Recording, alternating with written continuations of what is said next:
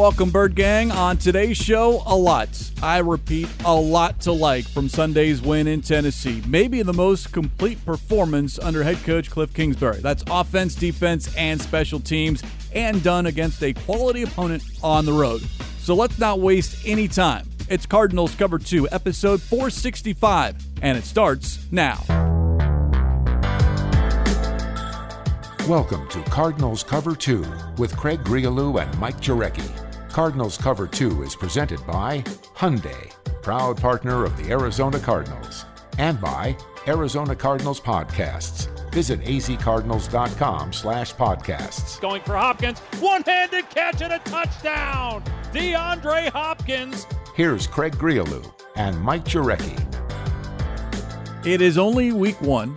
It is just one game. There are still 16 to play, a whole season's worth if we were going off of a year ago. So one game doesn't define a season, one game doesn't determine a season. So now that I got all of these disclaimers out of the way, MJ, in a word, wow. I was not expecting that. Though, Bird Gang, if you were listening to Cardinal Talk on Sunday, Mike Jurecki was less surprised than myself and Rob Fredrickson. Do explain, MJ. Well, I mean, if you've been listening to the show over the last couple of months, or I should say the last couple of weeks, um, we just talked about year three with Cliff Kingsbury. And I think he showed that being more of a head coach, a little more animated, maybe he just got caught on camera. And I know he's, you know, made the progress to being a head coach, just a play caller. And Kyler Murray had his best camp. And you know, when during the open portions of practice, he won.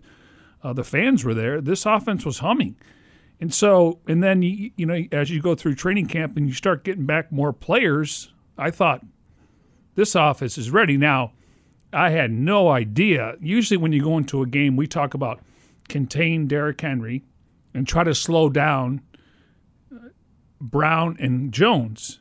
They shut all three of these guys down, which was a surprise, but I wasn't surprised with the Cardinals offense. Now, the fact that they deferred, put their defense on the field, they set the tone in that game early and often. 38 13. Cardinals beat the Titans in Tennessee, and this is a Titans team that many people believe is a Super Bowl contender, and they still might be a Super Bowl contender. But when we look back, we've had now 24 hours to digest as we speak here on this Victory Monday. It's also Overreaction Monday, if you will, and going to try to contain ourselves as much as possible. But when you have LeBron James tweeting, and not just once, not just twice, but several different times about Chandler Jones and Kyler Murray, you know you're doing something right. If you had one takeaway, MJ, from week one from the Cardinals win against the Titans, what would it be? Just the domination um, how they dominate both of the lines. We you talk about the Titans; they take care, uh, they take the personality of their head coach, physical. Um, they don't make a lot of mental errors, but the Cardinals won in the trenches. We talked about the offensive line, adding a guy like Rodney Hudson. You know, obviously Josh Jones was at guard. Kelvin Beachum gets hurt. They bring in Justin Murray. They were rotating Brian Winters. So they, they went with more than just the five guys initially anytime you get an injury. So, and then defensively, um, you know, I, I know that Lewan is coming off an injury, and clearly he didn't have his best day. And you know, give him a lot of credit, took responsibility. But I just thought the domination in the in the trenches, to me, that's where the game was won on both sides of the ball. Cardinals were more physical than the Titans, and I think that stunned a lot of people because what was the expectation? What was the narrative going into Week One when the schedule was released? At Tennessee, well, that's a physical ball club. You got to be careful. Derrick Henry, they're going to pound it between the tackles. That's what Mike Vrabel is known for. And it was just the opposite. The Cardinals came out punching and kept punching and delivered an early knockout blow, probably in that third quarter. And to fur- further it, Ryan Tannehill you know how I felt about him going in? Uh, we looked at his numbers over the last couple years. You know, maybe Patrick Mahomes had more wins, but when it came to completion percentage, uh, touchdowns, interceptions, he was he was an underrated quarterback. Once he felt pressure, he wasn't the same guy. And I want to say with his fumble and interception, it led to 14 points for the Cardinals. Correct. The two strip sacks, and the Cardinals able to capitalize on both of those. So after one week, Chandler Jones is on pace for 85 sacks, and Kyler Murray is on pace for 85 total touchdowns. All right. Neither is going to happen, and I'm not expecting Chandler Jones to go for five sacks each and every week. But if he is able to be that quick off the line of scrimmage, and it happened on that first play, he beat Taylor Lewan to get to Derrick Henry for the TFL. And it was a repeated beating left tackle, and then sometimes he switched over to the right side and was going against the right tackle. If that is the case, then I do like the Cardinals' defensive line, and it's not always going to be Chandler Jones. Maybe they're going to be more attention now on number 55, and I fully expect that moving forward. Maybe it's Marcus Golden. Maybe it's J.J. Watt. Maybe it's someone else because as we've talked about having Chandler Jones and J.J. Watt on the field at the same time, if you're an offense and an offensive coordinator, what do you do? And I think that's going to be the problem. Let's hope that's the problem moving forward. Yeah, and you know, I was talking to a scout, and he was scouting the uh, the upcoming game. He was at Cincinnati, Minnesota. I talked to him this morning, and what he told me is, you know, when you have a J.J. Watt and a Chandler, Jones in, in your defense, yes, they have gap discipline, but they're so uh, have so much football IQ. If they see something, they'll freelance a little bit and you saw a little bit of that from J.J. Watt. He was hitting the hole, and then all of a sudden he he would see the play. So you can't teach that kind of stuff. So when they see something, you know, yes, you want to be have gap discipline because you're supposed to be in your spot. Otherwise, you know, the linebacker is going to have to make the tackle. So that was interesting to hear to where they were able to see different things and they kind of changed up their repertoire versus okay, he's coming from this side. I'm going to take a different angle. And I think that's why J.J. Watt was in the backfield also. Yeah, and he certainly had his afternoon as well. But everyone's going to focus on Chandler Jones and that five sack total. But to your point, you always look at it's the pressures, the hurries, the knockdowns. What are you doing to disrupt an offense? And Chandler Jones, it's not just about the five sacks. He finished with six tackles the five sacks, two forced fumbles, six quarterback hits, four tackles for loss. So it wasn't just, hey, I need to increase my sack total. It's getting into the backfield and disrupting that offense. That those stats, uh, you know, a premier pass rusher probably gets in a month. I mean, because they play 65 snaps and they end up with 16 to 20 sna- uh, sacks. That's probably one or one and a half a game. I mean that that's remarkable. And listen, we've been all over Chandler Jones, uh, the way he showed up in camp, um, the whole idea. I mean, he's motivated. Obviously, you know, he's betting on himself. Um, you know, Cardinals technically will own his rights for the next couple of years. We'll worry about that down the road because it's only one game. Uh, but you could see he has the burst and you know, him winning these one-on-one matchups. I mean, it, it's almost like it's unfair, but he's getting paid to, to, to rush the passer. But I, I, Am I surprised he got five? Yes, because the last time that happened was Haason Reddick, and, and they come in bunches. I, I think as a team they had six. Correct. Dogbe had one. Yes. Yes. So overall, but when you start par- talking about tackle for losses, quarterback hits, um, passes defensed, that's where the defense really showed up. And I thought Jalen Thompson tackled well in the open field. Budda Baker, you know, he did did exactly what he needed to do. I thought Isaiah Simmons took another step. Uh, you know, Collins, maybe he didn't get all the reps, but he come, he came in there and made some nice tackles. You know, I tweeted this out earlier, and I noticed it in camp. If you look at the guys they brought in during the offseason, between Rondale Moore, Marco Wilson, Zaven Collins, AJ Green, they all have provided speed for this team. And the Cardinals, to me, and I watched, when I watched the condensed version this morning – they look like a fast football team. Chase Edmonds looked faster to me. Kyler Murray, I know he can run a 4-3 and you know that he ran for 45 yards, but you know, but he he also was able to run the ball. I think it was really early in the game. Maybe the first couple possessions where Kingsbury basically Ted told uh, Mike Vrabel, "We're going to run Kyler Murray today." It was quarterback draws.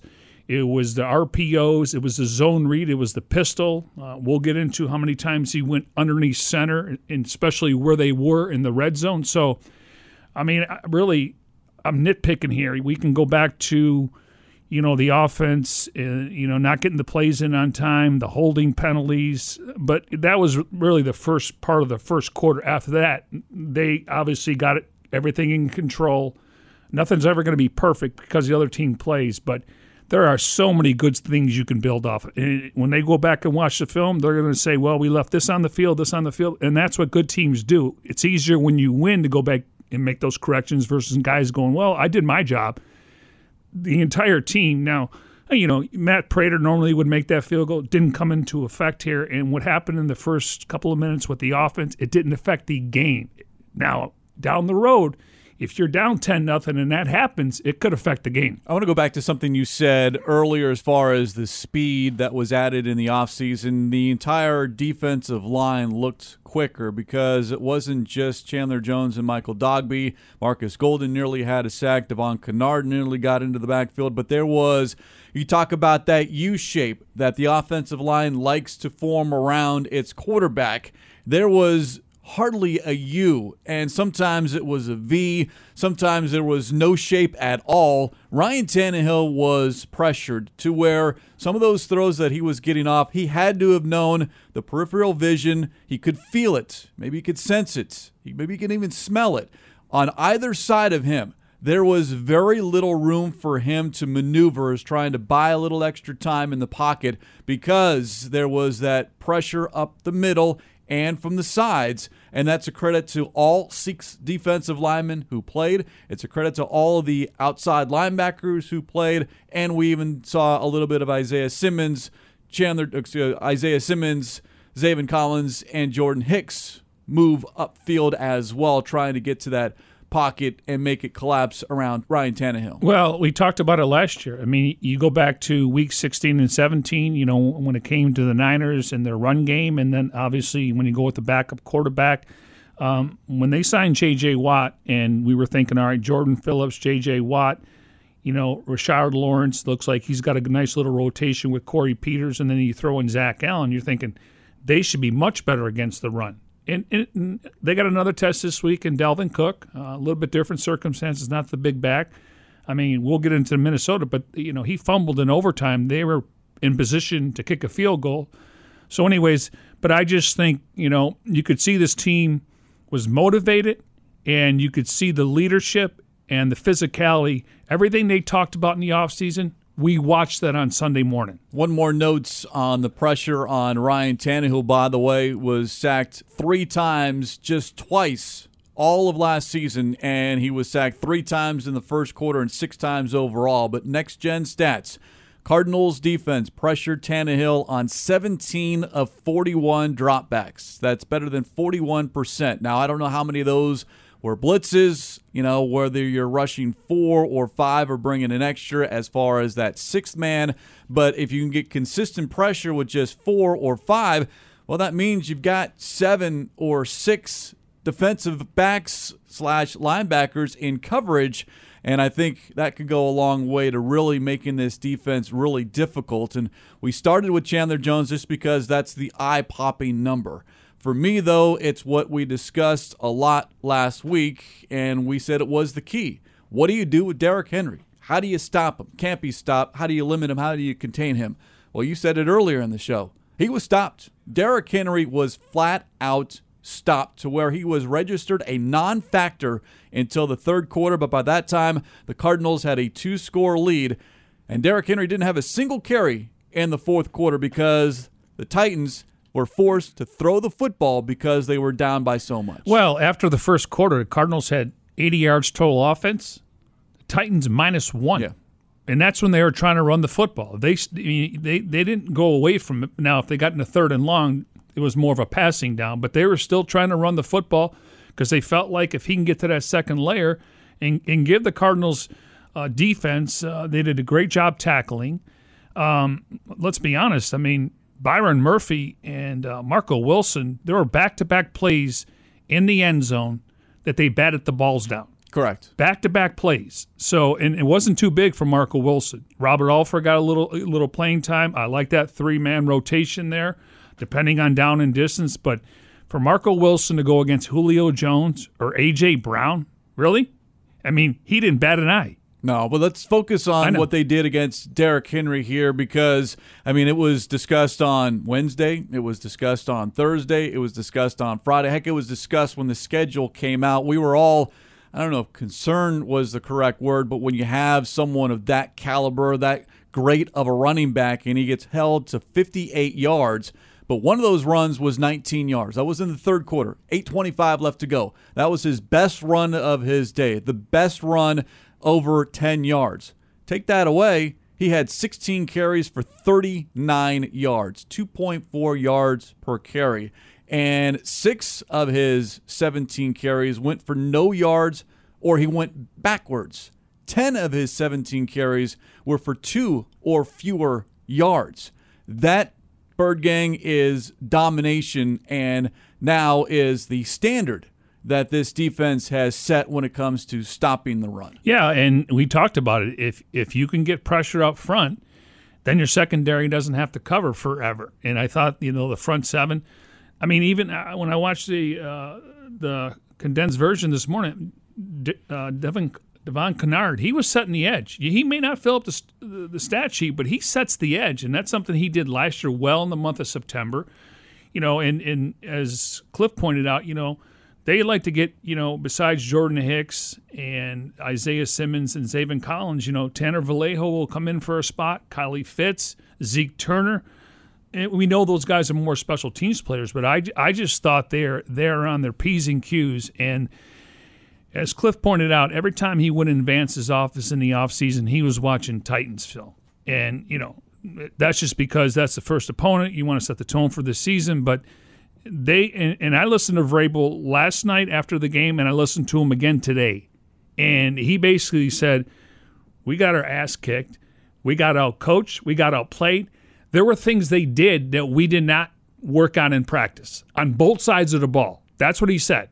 And that's on him, he said, and our coaching staff. So there were things the Cardinals showed because it didn't show in the preseason, they weren't aware of it. Preseason doesn't matter, MJ. What are you talking about? What are you why are you putting so much onus on the preseason and what you see in the preseason that that's going to translate to the regular season? Okay. I think you're better than that. Okay, do you want to recant? raising my hand do you want to re- Is that the word in radio? Do you want to Yeah. recant? Yeah, I, yeah, I was. Yeah, I was. I was. I was. I wouldn't say I was driving the bus. I tried to I cock was you a off. passenger on the bus, a little concerned about uh, the offense, a little concerned about what we're going to see defensively. So uh, I gonna- tried to talk you off the ledge a few times, and I I'm know, I know you to- went to Darren a couple times. We tried. I'm going to try to remember this conversation and remember this feeling on Victory Monday after a week one, where from a year from now, when we talk about preseason, what was shown and what wasn't shown, and well, this team doesn't look very good because they're not doing this and they can't gain a first down and they can't stop anybody, and wow, look at that player, he's going to be great, and then he disappears come the regular season. I'm going to try to remember this conversation because nothing that happens in the preseason matters. The only thing that matters in the preseason are injuries and how serious an injury may be. But I do think it benefited Correct. Yes, that that it does. Those reps. first and second year players. I mean, we always talked about Isaiah Sims. Give him an entire offseason, give him the OTAs, mandatory mini camp, give him a training camp, give him preseason games. And those guys, they were somewhere between 20 and 30 snaps.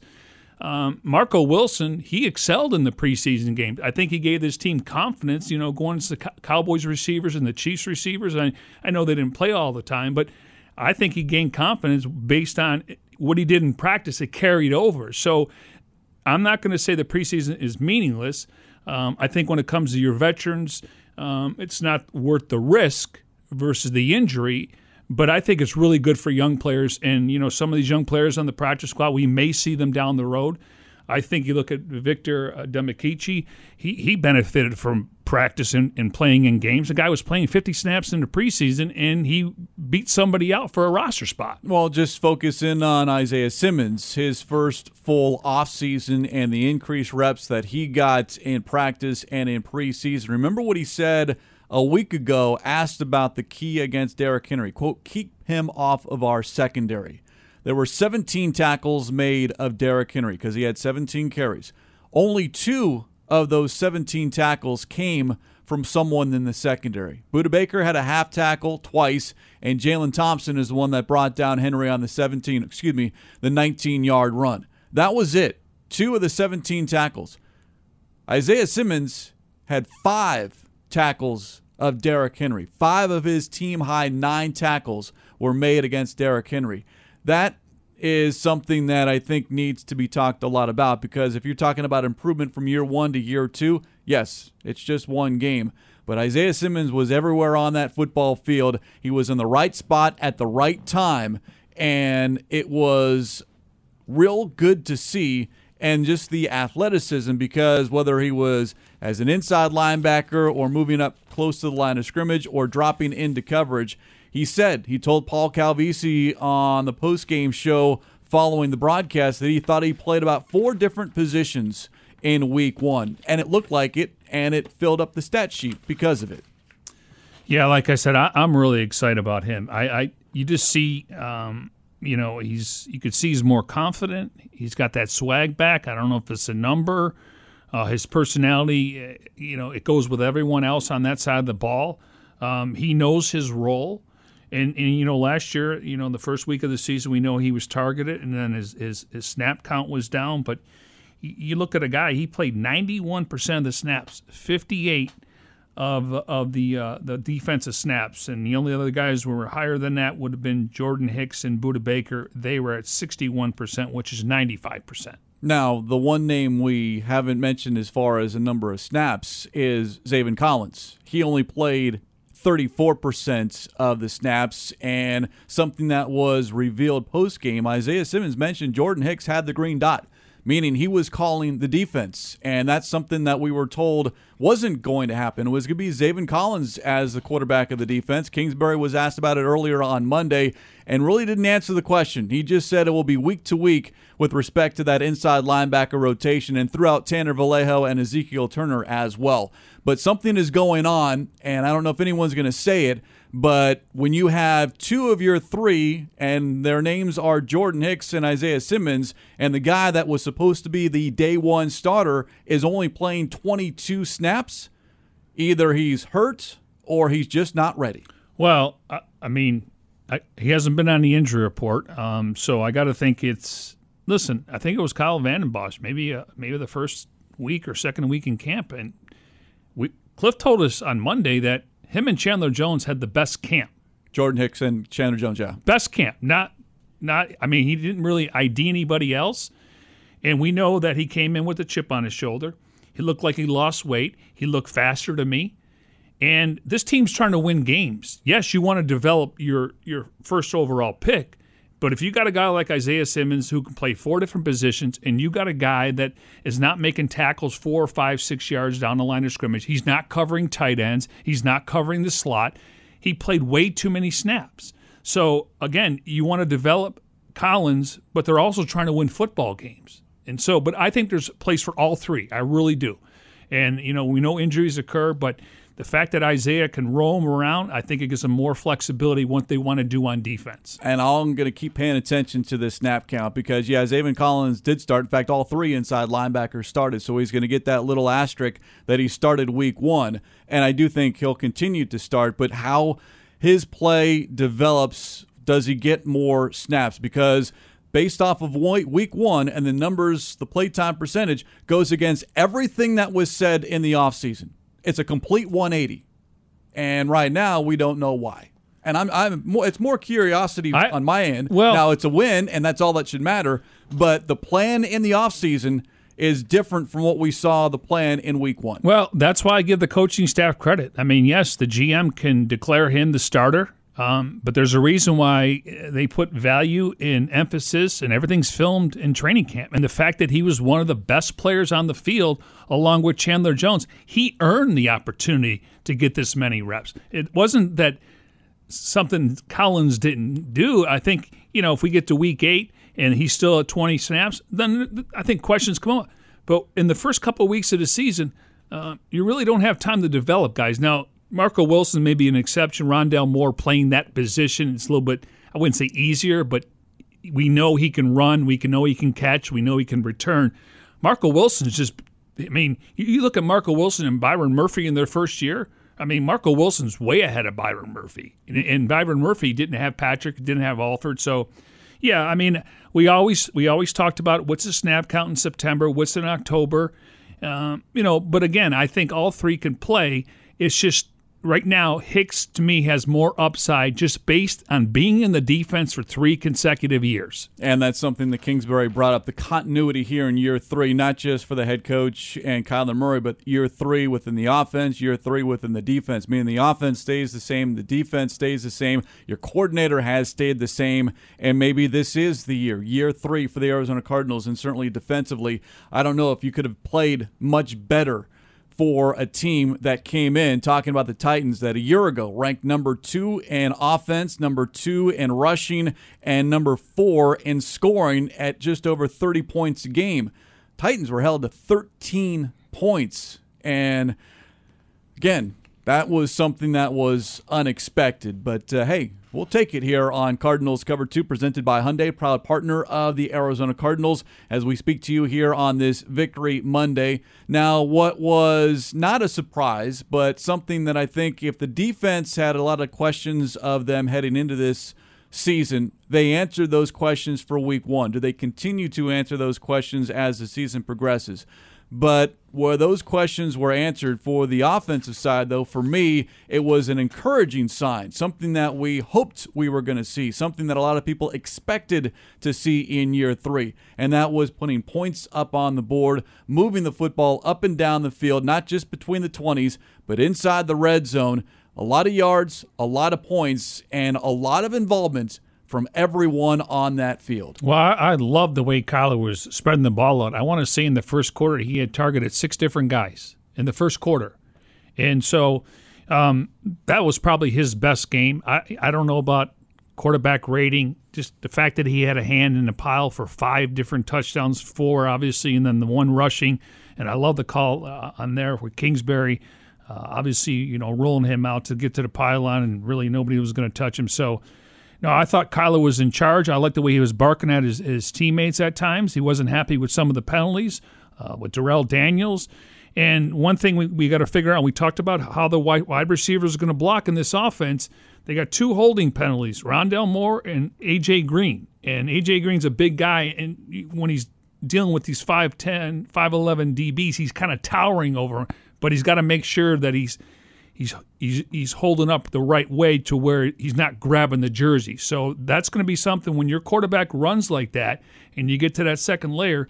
The, the wide receivers need to do a much better job when it comes to blocking. Now, you look at the number of plays that the offense ran 67, 32 pass, 33 runs. Now, there are additional two plays that they put into a separate, complete different category. But when you look at the rushing statistics, it was 33 rushing attempts, 32 passing attempts. You can't get more balanced than that, but it goes back to you're throwing a lot early to get some points, and then all of a sudden in the second half, you can run the ball because you have the lead. We talked about it all the time. You get a lead in the fourth quarter if it's a two possession game, and this obviously was more than a two possession game. Okay, so you, you talked about the the balance on offense. And I know the answer, but I want you to tell everyone because you did the research. How many rushes in the fourth quarter for the Cardinals? 13. Because they had a lead. And who was the guy? James Conner for the most part. They were up 38 to 13 with 306 to go in the third quarter. The Cardinals would have two more possessions the rest of the ball game and in those two possessions, not counting the missed field goal and not counting the punts, they ran from center a total of 14 plays. 13 of them were runs. The only pass attempt was a completion to Rondale Moore. But those 14 plays took almost 12 minutes off the clock. And the Cardinals, with that 38 13 lead, able to gain a couple of first downs. They did not score on those two possessions, but you're milking the clock. You're handing the ball off to a Chase Edmonds or to James Conner, who was running very, very well late in the ball game between the tackles, showing that physicality, not being afraid, bouncing to the outside if he needed to, and all credit to the offensive line as well. But we talked about this in the offseason. You get a lead based off your four wide, five wide, air raid, whatever you want to call what Kingsbury does. It's not the air raid, but people still call it that. And then with the lead, you can be more conventional because you have the lead. You're not forced, you're not just one dimensional. You can be multi dimensional when you're playing with the lead. Yeah, and, and speaking of Kingsbury, I think that may have been his best game. Um, from a play calling standpoint, it feel I felt like he was ahead every single play. And when you're when you're when you're calling a play on the field, that you got to figure out okay, what's down in distance, and then they have something in the queue. Oh, do I use this? Is it? Do I look at my third down package? I thought he was ahead of the coordinator for the Titans every single time. They they were playing catch up. They and again, Vrabel admitted there were things that they did offensive we did not work on during the week. And he said, that's on me, as I mentioned. So I, I want to emphasize that's coming from the other side where a lot of, you know, we've, we've listened to Cliff how many times come after the game and, and you know, compliment the opponents where they, they just had a, you know, they had better execution, you know, the whole execution thing. We didn't get it done. Well, that wasn't the case yesterday. And I don't know if it's happened in the past, but maybe because he didn't like the call where they didn't reset the clock and he was very adamant. I think people want to see that from Kingsbury. I really do. And, you know, he said maybe it was just caught on TV, but I know that he's become more of a head coach. He knows what's at stake here, and he knows that this team is talented and now he's got to push the right buttons. But I thought he did a great job with the play calling. And there was nothing predictable. I like the way they're moving the ball down the field, and it's not just relying on one guy. There were multiple backs in the backfield. There was a little bit more motion, probably still not a lot when you look at other teams, but a wide receiver screen to Rondale Moore. that was successful. That gained 29 yards. And then the most creative play that we have seen from Cliff Kingsbury inside the red zone, all of a sudden I'm listening to the broadcast, and Dave Pasch says they're bringing in J.J. Watt and Leki Fotu. And they're lined up in the backfield on the left side. James Conner's in the left side as well as the running back. Everyone moves left except for one player. That's Kyler Murray. He goes right and right into the end zone for perhaps the easiest touchdown he'll score in his career. I love it. I, I think that, you know, did you think they were going to run the ball? I thought, you know, based on the physicality, we're just going to line up and run the football here. Did you think they were going to run or no? With that package? Yeah. Oh, yeah, I did. With, Yeah. with two blockers, with, Yeah. with two defensive ends, two defensive tackles on the field, yes. And a six foot two, 233 pound back. yeah. I, I thought the same thing. But to me, uh, once they pursued to the other side, he literally put the ball up at the eight yard line in his hand. He knew he was just going to walk in. And I, I, I like that. If you can sell the, uh, and not just you're going to have Leki and, and JJ out there a lot of times, but if you can fake that, that bootleg to the other side, and you he can just walk in because nobody's going to catch him going to the pylon. They call it the megawatt Mega. packet. Okay. Like that, the, the mega watt. I, I mean, if they use it again, maybe we'll see something different because we know that J.J. Watt can kind of release and be be a tight end. He has caught a pass, and we know Leki Fotu, that rugby background, he's been itching to get the ball in his hands. That'd Maybe be just fun, give it to him on first and goal from the one yard line. Now, you would we the other dynamic and the skill set that Kyler Murray has is his ability to make something happen out of nothing, and his scrambling ability. I do think he stayed in the pocket more, and he was able to make things happen. And the one big play was in that second quarter, the 18 yard completion to Rondale Moore, in which he was out of the shotgun, gets pressured, backpedals all the way to the 10 yard line, eludes a rush, gets to the 15, spins away from a defender there, and then throws the football. Literally, about maybe uh, a couple minutes after that play, Next Gen Stats tweets that Kyler Murray scrambled 43 and a half yards Forty three. before that completion to Rondale Moore, and that is what sets Murray apart from every other quarterback in the National Football League. His ability to make people miss. Now you don't want to see it all the time, but that play is Kyler Murray in a nutshell. All right. Are we bearing the lead here on his two throws to DeAndre Hopkins, toe tap in the end zone? And then what about Christian Kirk? And, and, and I want to talk about that the the one play where he was able to call out the um, the check. So he did it on his own. Cliff said. Yep. He rec- and two of those four touchdowns, Kingsbury said Murray checked into. yeah. Now he he does that in practice, and it drives me nuts. The back pedal and the Yeah, throwing because- off the back foot. because I mean, you're throwing off the back foot, and he he has the arm strength to make the throw, but you got to let the receiver go underneath it, and it's really the Willie Mays catch. He does it in practice though, and the fact that he kind of got those guys to get sucked in, keep drifting, drifting, and he thrown off. I mean, you're going to get away with it. I just don't want to see where he's throwing it for desperation and it gets picked off. Yeah, you don't want the ill-advised throw, but if you're working on it in practice, They are. And certainly when we're seeing it live, we're like, "Well, what are you doing off your back foot, lofting it up in the air, and you're asking your receiver to do a basket catch?" And then we're told afterwards that, "Oh yeah, that's a design play. We work on it in practice." It's Like, true. How is that a design play? Under what coaching tree did you learn that? Well, it, you, you got to make sure you don't underthrow it. Yes. So only one guy can catch it, so to speak. And and speaking of that, I thought Kyler should have when he missed AJ Green in the end zone. That when AJ got up, he pointed up. That ball needs to go over. And AJ Green's got to, you know, he's been in the league long enough. You got to get both feet in bounds. I thought he could have played a lot better, but the fact of having him on the field opened things up for Christian Kirk, Rondale Moore, DeAndre Hopkins, Chase Edmonds, and even some of the tight ends that were trying to block or trying to get a reception. I noticed Murray uh, was short arming a couple of those throws. He came back to try to get Green one time, and then Maxx Williams, I think he was being pressured. Normally, he makes those throws when the guys are coming back to the ball. Yeah, a little nitpicking, but there are certain throws that Kyler Murray, I think, would expect to make, and he didn't make some of those. And then there are the unbelievable plays that he makes that we're like, wow, you can't do that again, but he does it routinely. And then that touchdown to Hopkins in the back of the end zone, everyone looks at Hopkins' feet and how well of a job he did, but Murray scrambled and rolled to his left and then throws across his body. He's a right handed quarterback. The degree of difficulty on that just to get the throw off, forget about how great of a catch it was, but Kyler Murray, once again, outside the pocket, what he's able to do. We want him to stay in the pocket, but sometimes you do have to maneuver a little bit and buy yourself some time. That more than anything is what stood out in week one with respect to the offense was Kyler Murray staying in that pocket as opposed to when things go wrong or the pocket collapses, he's running. Yeah, and and you know how I feel about some of these jet sweeps and bubble screens and, and slant passes. To me, they're extended run plays. As long as you get blocking from your wide receivers initially, that guy should take that ball. And we saw Rondale Moore. I mean, here's Rodney Hudson. Um, Kyler, it wasn't a great snap.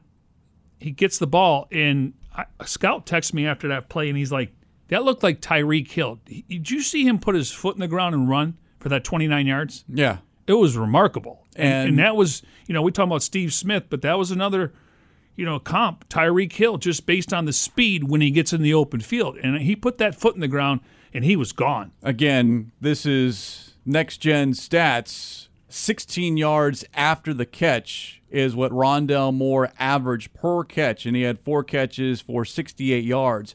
After the catch, DeAndre Hopkins had that touchdown, his second touchdown, which he spun away from the defender and went the next, I think, seven or eight yards into the end zone. Yards after catch, a stat that this team did not do well in a year ago because they were short passes and then they were getting tackled immediately. If you can get these guys where they're catching the ball on the run and then able to use their speed or their elusiveness, yards after catch, yards after contact, those are the yards that will get this team into the red zone and ultimately into the touchdown. I or noticed, the end zone. I noticed they're getting more separation. They're all were getting separation just on how fluid this offense. And you know, which again, Murray is spreading the ball around. You know, Rondale Moore, he played 20 snaps, which is 29%. Kirk, 39, 57%. AJ Green had 55 snaps, 80%. And of course, Hopkins, 61, 88%. Those were the wide receivers that played. Um, we know he's in, involved in the return game. Uh, but I got to think, you know, being his first game and everything else, I got to think he's probably going to get some more reps eventually on offense. Did you notice where Hopkins was lined up on his second touchdown, where he spun away from the defender and went into the end zone? He was lined up on the left side. He was in the slot. Chase Edmonds was split wide left on that play. So they are moving Hopkins around a little bit. But I do think predominantly you're going to see him on the left side and AJ Green on the right side. That's where they're comfortable, but there might be a couple of plays where they are switched or you're seeing Hopkins somewhere else. But let's focus on what the results are as far as the end of the play as opposed to where the play starts. Yeah, and and, and I thought Kyler was in complete command. I loved his demeanor during the game. Um, you know, you could see he was he was he felt comfortable. I mean, he knows the offense like the back of his hand. I'm not surprised that what he did because we got a chance to watch training camp early on, and, and I try to talk to as many people. You know, I try to filter what I hear and then what I see. And uh, again, I can't emphasize enough that was his best training camp, along with the head coach, and you could just see the offense. They got better talent, they got better protection, they got some guys that can take the top off the the defense. I mean, on paper, uh, they showed it yesterday, but I'm just saying in general, this team should be a lot better than they were a year ago. Where, yeah, you're always, uh, there's going to be one game this year where maybe somebody's going to try to do different uh, defense on them. There's always one dud. I can't tell you what it's going to be. Hopefully, it doesn't happen. But for the most part, um, I think they got the attention of the entire National Football League. It wasn't just about the offense; it was about the defense and the special teams. Was the Vallejo that got his hand on a, a tip the punt. Yes, tip, tip punt. Uh, I thought the the returns were a lot better than a year ago. He's going to break one at some point, just like we thought with Christian Kirk. So, um, again, I, I like the fact that we're not just talking about talent on paper. We're talking about a team that has weapons, and I think they showed that in Week One against the Titans. They also showed something that a lot of people, Ron Wolfley, Rob Fredrickson, have been asking for: Kyler Murray under center. Watching the game back this morning. 10 times Kyler Murray lined up under center. Five of those came when the offense was in the red zone. There were a couple other plays where he lined up under center, but there was a flag, so the play, quote unquote, did not happen. So I don't count those. But 10 times in which a play happened, he was under center. And I think that might be a career high for Kyler Murray here in his third season in the National Football League. Well, we know when when you get down to the red zone, and if you're within the you know 15 or 10 yard line, everything gets a lot shorter. And yes, you know he can run the RPOs, the pistols, the zone read, but when you're under center, now all of a sudden James Conner can hit the whole hole a little bit quicker and you know, like I said, you know, I, I just like the way they called the game, and and I thought they were one step ahead. When you, that kind of reminded me when Sean McVay, when you watch his play calling, they're always one step ahead, and I, I felt the same way yesterday. Again, they have better players, and um, you could see everyone's on the same page when it comes to the offense. Yes, you're going to have some miscommunication. That's just going to happen. The other team may show you a different look, but for the most part, they put the work in um, during the uh, off season, and they did it in training camp and now we're starting to see you know what it could look like. It's only one game. It's a marathon. This is not a sprint, and you know, it's going to change every single week. But I think there's a lot you can build on what happened in Tennessee yesterday. Murray had 289 passing yards, 20 rushing yards, so 309 total yards and five total touchdowns. His numbers, MJ, would have been a heck of a lot better. He had three runs for 8, 12, and 10, negated by penalties. And it was as Dave Pasch said on the broadcast about the offense, we're a mess. And then he quickly added, but we're up 10 nothing. And that is something that if as upset as people are about the penalties, at least be encouraged that those penalties aren't resulting in stalled drives, that they still were able to score a field goal and a touchdown on those first two possessions. But those first two possessions, five penalties, four accepted and then they got better the rest of the game. They finished with eight. Yes. So you had four quick. The offense settled down, was able to move the football, and they were four for five in the red zone. Yes. And the last penalty was a delay of game, and that, that's in the fourth quarter, doesn't even count. So you can cut those penalties in half. And how many of those first quarter penalties are week one, being a little hyped, overamped, however you want to describe it, some miscommunication, just the first game action, real game action in a regular season setting as far as the pace. Things are going to happen. So, as frustrating as it was to watch, I'm okay with it week one. It can't happen, though, in week two. The good news, it happened early. They were able to fix it and they were able to move the ball, and, and clearly um, they were able to, you know, win at the line of scrimmage. So, again, you, you, can go back and look at it, but I, you know, if they would have had 12 penalties, I would have been like, okay, here we go again. You had four early, and then you had four from basically the f- half of the first quarter into the rest of the game. And, you know, You look at you listen to Mike Vrabel last night and today, man. He was really upset with Julio Jones when he got that penalty. I mean, they, they that was a third down, and by him and Byron Murphy, they were going at it, and obviously they always get the last guy, but.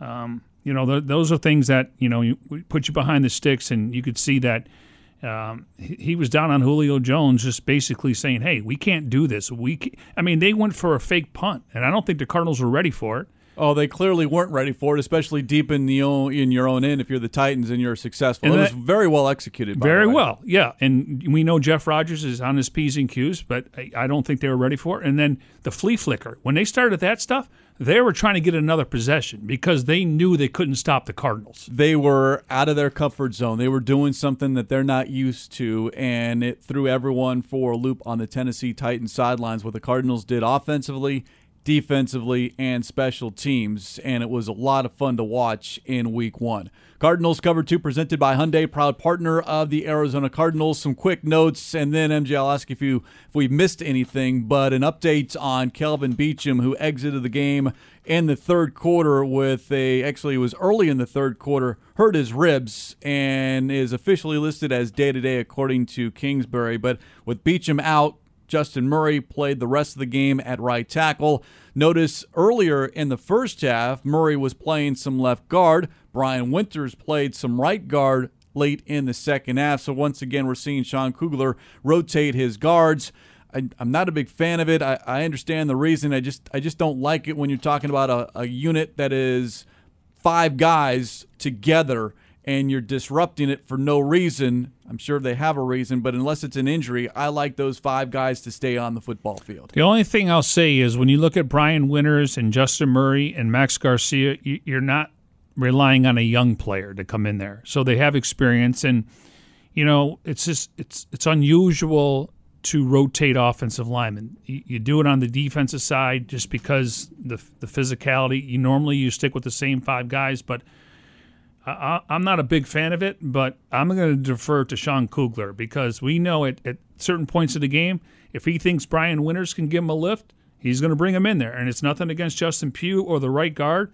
Um, I trust Kugler, so it's not ideal, but it's not like there's a huge drop off and he's just looking for a spark. These guys have experience and the flexibility allows them to move guys around on the line. Yeah, we'll defer to Sean Kugler, who knows football a heck of a lot more than either of us. It's just it's not what we're used to seeing because offensive linemen aren't interchangeable. They don't get subbed in and out like a defensive lineman, a linebacker, a secondary player. It just doesn't happen. But now we've seen it the last two seasons, seeing it a little bit more. Maybe it is just a matter of keeping guys fresh for a given drive or two. Well, I got to say that Humphries is probably never coming out, right? No, Rodney uh, Hudson. no, no, those two are not. No. All right, did we did we did we forget anything here, MJ? We t- we said that there was going to be a lot to discuss, and there's a lot to look at as far as the positives. Once again, as we started this edition of Cardinals Cover 2 presented by Hyundai, proud partner of the Arizona Cardinals, it is only week one. It is just one game. One game doesn't define a season, one game doesn't determine a season. I'll say this though, it certainly beats the heck out of the alternative. Yeah, and and I know people use the word cheat code when it comes to Kyler Murray. He he's got this turbo code. I mean, again in the offseason, ah, he doesn't necessarily need to run they let Mike Vrabel know early Kyler Murray was running, and I don't know. It's hard to figure out if they have a spy. I'll tell you one thing, though. You could see Bud Dupree still coming off that injury.